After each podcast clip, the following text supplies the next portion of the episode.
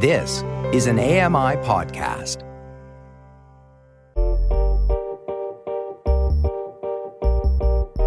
I'm Dave Brown, and this is a podcast version of AMI's morning show, Now with Dave Brown. Catch the live broadcasts weekdays from 9 to 11 a.m. Eastern on AMI Audio and AMI TV.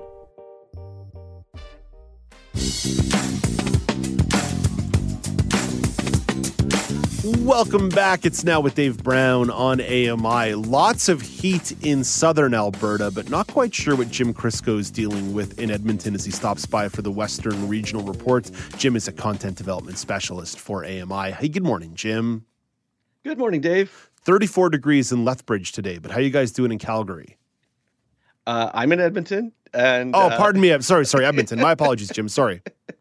I think I've already said Edmonton once, and now I'm just saying now I'm just saying all kinds of things. no worries. Um, you know what? I think we're going to hit about mid 20s uh, this week during the week, so that's perfect. That's Yeah. sort of the nice, the nice, nice threshold you want to be in right there. Mm-hmm, mm-hmm. Especially if you want to go play outside in some new inclusive parks that have opened around Calgary. What are some of these parks? What are some of the features that are going to be available for kids?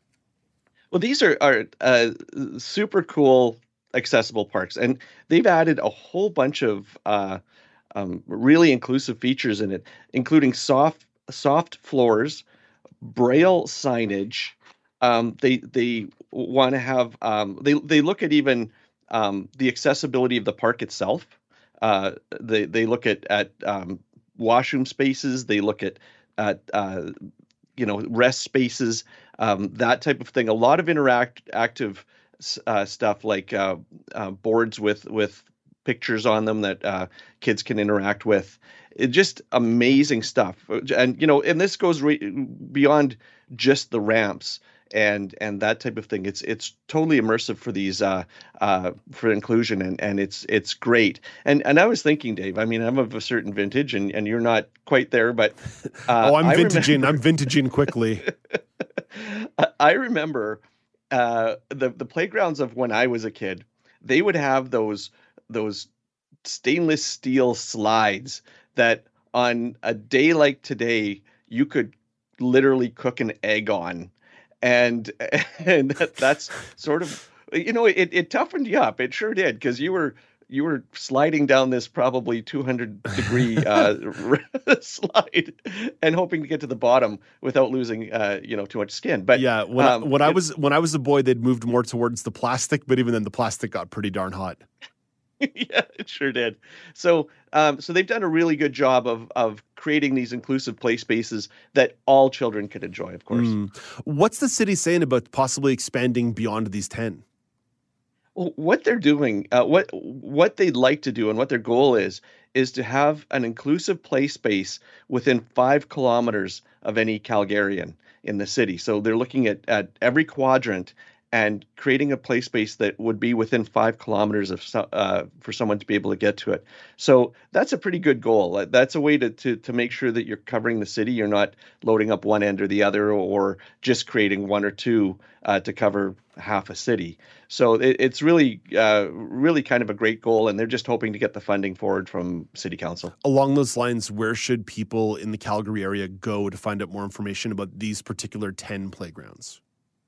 Uh, for this one, uh, you if you they go online to calgary.ca forward slash inclusive play. So calgary.ca forward slash forward slash inclusive play. Uh, we'll give them the um, all the details of where it is and and how to get there. Very good. Let's jump over to Saskatchewan with an article from the Prince Albert Daily Herald, where a young disability advocate recently received the 2022 Terry Fox Humanitarian Award. Tell us about Quinn Smith Windsor and the work they did that and, and the award they received. Sure. So Quinn, this is uh this is in the in the Prince Albert um, uh, paper. The, this is uh, uh, she's a really very very um, active and uh, engaged advocate uh, for the disability community. Just amazing when you hear the work she's done. She's uh, a, a passionate, uh, they call her a, a passionate advocate for accessibility. She serves as a youth accessibility leader in the community. Um, she's worked on water security projects, uh, which has empowered women and girls across the globe. Uh, during the pandemic, she organized and hosted Sew In Saturdays, so uh, as in sew needle and thread sew, Sew In Saturdays with volunteers across Saskatchewan to make and contribute and distribute thousands of masks in Prince Albert. Um, so she clearly, clearly is very, very active in the community, uh, a great advocate, clearly a great choice for the award. And what does Quinn receive along with just the recognition of this award? Uh, each recipient of the award has an opportunity uh, to uh, receive scholarships valued at up to twenty-eight thousand dollars. Oh wow! Um, wow! Yeah, yeah, no doubt. Uh, what what the the object of the the um, the award, from what uh, the article says, is is they want to help these you know exceptional advocates and represent representatives from the disability community get through uh, at least their initial um, post-secondary education, maybe their first degree, uh, to help them start their their uh, you know their life of of further advocacy in their career.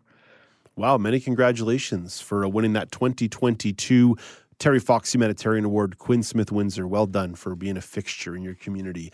Jim, I hope this wound isn't too fresh as I explore it with you. But off the top of the hour, Jeff Ryman were talking, and I were talking about Nathan Rourke, the uh, quarterback, rookie Canadian quarterback for the BC Lions, who just had his way with the Edmonton Elk over the weekend. Jim, I know you're actually a passionate CFL fan. It's not just sort of Bobo analysis like Jeff and I are talking about. Is this the best quarterback, the best quarterback prospect the Canadian Football League has seen since the Anthony Calvillo days? I uh, I would say yes, and I would say I uh, maybe the best Canadian. Um, uh, you know, it, he may turn out to be the best Canadian quarterback uh, that you know from at least recent memory or or, or semi recent memory. He is uh, a phenomenal quarterback. Uh, I, I, think he would probably, if they had a choice, the team had a choice, they would play Edmonton every week um, because they almost set statistical records during those the first couple games of the season. Um, but he's he's phenomenal to watch, and I heard your your comment earlier that uh, when the the league has great quarterbacks, uh, you have the most entertaining football, and you're absolutely right. And I think you know he's he's the leader. Actually, Edmonton has a a young Canadian quarterback, uh, Ford, um, who's uh, maybe second or third on our, our depth chart right now, but uh, he looks phenomenal as well. So it would be great to see a bunch of Canadian quarterbacks battling it out and then eventually getting lost to the NFL. Well, this is going to be one of the things that, that's happening because the growth of the sport is occurring. We're seeing more Canadians making their way into American college football and making their way into the NFL football by by happenstance, that means we're going to be getting more quality Canadian players coming back north of the border, out of the American system. And Nathan Rourke is a perfect example of that after playing pretty well at Ohio for a couple years. And now I think we're going to see more and more great Canadian players who might not quite make that NFL cut, but have been watching this this game and this sport in the way it's played in Canada for a long, long time. Hey Jim, thank you for this. Have yourself a great week. Have a great week, Dave. You've been listening to Now with Dave Brown. Hit the subscribe button on any podcast platform and leave us a rating and a review. Hi, I'm Jenny Bovard. Join me monthly for Low Vision Moments, where I speak with awesome guests about some of the amusing things that happen when you're blind or partially sighted. Watch on YouTube or download Low Vision Moments from your favorite podcast distributor.